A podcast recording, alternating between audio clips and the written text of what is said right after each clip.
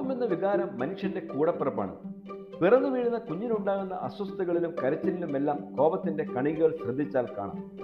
ഞാൻ ഒരിക്കലും കോപിച്ചിട്ടില്ല എന്ന് പറയുന്നവർ ആഴത്തിൽ പരിശോധിച്ചാൽ മനസ്സിൽ കോപം അണപൊട്ടി വന്ന നിമിഷങ്ങളും കോപത്താൽ മനം കലങ്ങി മറിഞ്ഞ സന്ദർഭങ്ങളും ഓർമ്മ വരും. കോപത്തെക്കുറിച്ചുള്ള നമ്മുടെ വീക്ഷണങ്ങൾ എന്താണ്? നമ്മൾ കോപത്തിന് അടിമകളാണ്. കോപം കണ്ട് ഗുണമാണോ ദോഷമാണോ കൂടുതൽ? നമ്മൾ കോപം കൈകാര്യം ചെയ്യുന്നത് എങ്ങനെയാണ്? ദിവ്യമായ കോപം അഥവാ സുന്ദരമായ കോപം എന്താണ്? ഇതേക്കുറിച്ചായിരിക്കും ഇന്നത്തെ പോഡ്കാസ്റ്റിൽ ചിന്തിക്കുന്നത്. ടൂറയിലേക്ക് ഒരിക്കൽ കൂടി സ്വാഗതം. ഞാൻ നിങ്ങളുടെ host J K Kurian Pattassery. ഇമോവർ എന്ന മൂലപദമാണ് ഇമോഷൻ അഥവാ വികാരത്തിന്റെത്. ഇമോവർ എന്ന വാക്കിന്റെ അർത്ഥം ഇളക്കുക ഇളക്കി മറിക്കുക ഉത്തേജിപ്പിക്കുക തുടങ്ങിയവയാണ്.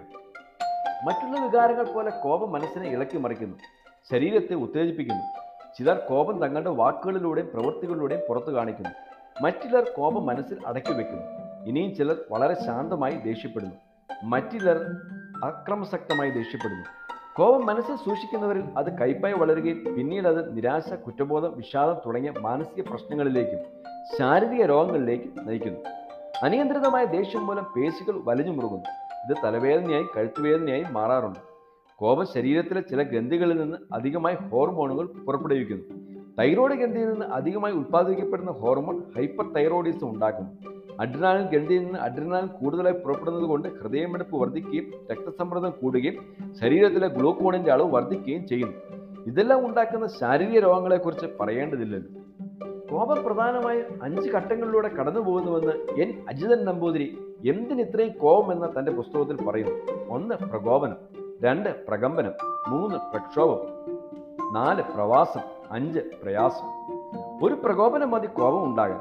അത് ചെറുതോ വലുതോ ആയ കാര്യമായിരിക്കും. കുട്ടികൾ പറഞ്ഞത് അനുസരിക്കാതിരിക്കുമ്പോൾ ഒരു സാധനം എടുത്ത് എടുത്ത് തന്നെ തിരിച്ചു വയ്ക്കാതിരിക്കുമ്പോൾ തന്നെ ഒരാൾ ചെറുതാക്കി സംസാരിച്ചപ്പോൾ തനിക്ക് വേണ്ട പരിഗണന മറ്റുള്ളവരിൽ നിന്ന് ലഭിക്കാതിരിക്കുമ്പോൾ തനിക്ക് ലഭിക്കേണ്ട നീതി കിട്ടാതിരിക്കുമ്പോൾ ഇങ്ങനെ പലതുമാകാം പ്രകോപനത്തിനുള്ള കാരണങ്ങൾ. പ്രകോപനം ഉണ്ടായിക്കഴിഞ്ഞാൽ പിന്നെ പ്രകമ്പനം ഉണ്ടാകുന്നു. ഇത് ഒരാളുടെ ഉള്ളിൽ ഉണ്ടാകുന്നതാണ്. ഉള്ളിൽ ഉരുണ്ടുകൂടുന്ന ദേഷ്യം പിന്നീട് ശരീരത്തിലെ ഭാഷയായി മാറുന്നു. ശ്വാസോച്ഛ്വാസം വർദ്ധിക്കുന്നു. മുഖം ചുവന്നു വരുന്നു ശബ്ദം ഉയർന്നു വരുന്നു. പ്രക്ഷോഭഘട്ടത്തിൽ ദേഷ്യം ആരോടുണ്ടാകുന്നു? ആ വ്യക്തിക്ക് നേരെ അക്രമശക്തമാകാനുള്ള പ്രേരണ ഉണ്ടാകുന്നു. ചിലപ്പോൾ അത് വാക്കുകളായി പുറത്തു വരുന്നു. മറ്റു ചിലപ്പോൾ ശാരീരിക അക്രമത്തിലേക്ക് നീങ്ങുന്നു. ഇനി ചിലപ്പോൾ തന്റെ എതിരാളി തനിക്ക് കീഴ്പ്പെടുത്താൻ കഴിയുന്നതിന് മീതിയാണെങ്കിൽ പ്രക്ഷോഭം ഉള്ളിൽ ഒതുക്കുന്നു. ഉള്ളിലെ കോപക്കടലിന്റെ ഇരമ്പൽ ശക്തി പ്രാപിക്കുന്നു പ്രക്ഷോഭത്തിന് ശേഷമുള്ള സമയമാണ് പ്രവാസം. ഇവിടെ കോപം പൂർണമായും കെട്ടടങ്ങിയിട്ടില്ലെങ്കിലും അതിന്റെ ചൂട് കുറഞ്ഞു വരുന്നു. വാവിട്ട വാക്കും കയ്യാങ്കളിയും ഒന്നും വേണ്ടെന്നുള്ള ചിന്ത. ചിലർ തന്റെ കോപത്തെ ന്യായീകരിക്കാൻ മറ്റുള്ളവരുടെ സഹായം തേടുന്നു. അവസാന ഘട്ടമായ പ്രയാസത്തിൽ മാനസികമായ വേദന ഉണ്ടാകുന്നു. തന്റെ കോപത്തെക്കുറിച്ച് ഓർത്ത് കുറ്റബോധവും ലജ്ജയും തോന്നുന്നു. ഈ സമയത്ത് ഒരാൾക്കുണ്ടാകുന്ന ആത്മനിന്ദ മറ്റ് ദുശീലങ്ങളിലേക്കും വീണ്ടും കോപത്തിലേക്ക് കൊണ്ടെത്തിക്കുന്നു. കോപം അതിൽ തന്നെ തെറ്റാണോ? മനുഷ്യൻ ഒരിക്കലും കോപിക്കരുതെന്ന് പറഞ്ഞോണം ദൈവം മനുഷ്യനെ ഭൂമിയിലാക്കിയിരിക്കുന്നത്. അരിസ്റ്റോട്ടിൽ ഇങ്ങനെ പറഞ്ഞിട്ടുണ്ട് anybody can become angry that is easy but to be angry with the right person and to the right degree and at the right time for the right purpose and in the right way that is not within everybody's power and is not easy ആർക്ക് വേണമെങ്കിലും കോപിക്കാം. അത് എളുപ്പമാണ്. എന്നാൽ ശരിയായ വ്യക്തിയോട് ശരിയായ അളവിൽ ശരിയായ സമയത്ത് ശരിയായ കാര്യത്തിന് വേണ്ടി ശരിയായ രീതിയിൽ കോപിക്കാൻ എല്ലാവർക്കും സാധിക്കില്ല. അത് എളുപ്പവുമല്ല. അപ്പോസ്തലനെ പൗലോസ് എഫേസ് ലേഖനം നാലാം അധ്യായം ഇരുപത്തി ആറാം വാക്യത്തിൽ പറയുന്നു കോപിച്ചാൽ പാപം ചെയ്യാതിരിക്കും സൂര്യൻ അസ്തമിക്കുവോളും നിങ്ങൾ കോപം വെച്ചുകൊണ്ടിരിക്കരുത്. ഈ വചനം വ്യക്തമാക്കുന്നത് കോപവും പാപമുള്ള കോപവും രണ്ടാണ് എന്നാണ്. ഗലാത്ത് ലേഖനം അഞ്ചാം അധ്യായത്തിൽ ക്രോധം ജഡത്തിന്റെ പ്രവൃത്തിയാണെന്ന് കാണുന്നു. എഫീസ് ലേഖനം നാലാം അധ്യായത്തിന്റെ അവസാന ഭാഗത്ത് എല്ലാ കയ്പും കോപവും ക്രോധവും കുറ്റാരവും ദൂഷണവും സകല ദുർഗുണവുമായി നിങ്ങളെ വിട്ട് ഒഴിഞ്ഞു പോകട്ടെ എന്ന് വായിക്കുന്നു. മേൽപ്പറഞ്ഞ രണ്ട് വാക്യങ്ങളിൽ കാണുന്ന കോപം പാവമാണെന്ന് നമുക്ക് മനസ്സിലാക്കാവുന്നതാണ്. വേദോത്സവത്തിൽ ദൈവം കോപിച്ചതായി നിരവധി വചനങ്ങൾ ഉണ്ട്. സങ്കീർത്തനങ്ങൾ ഏഴിന്റെ പതിനൊന്നിൽ വായിക്കുന്നു. ദൈവം നീതിയുള്ള ന്യായവിധി ആകുന്നു. ദൈവം ദിവസം പ്രതി കോപിക്കുന്നു. ഒന്ന് ശവമേൽ പതിനൊന്നിന്റെ ആറിൽ ദൈവത്തിന്റെ ആത്മാവ് ശൗലിന്റെ മേൽ ശക്തിയോടെ വന്നപ്പോൾ അവന്റെ കോപം ഏറ്റവും ജ്വലിച്ചു എന്ന് വായിക്കുന്നു.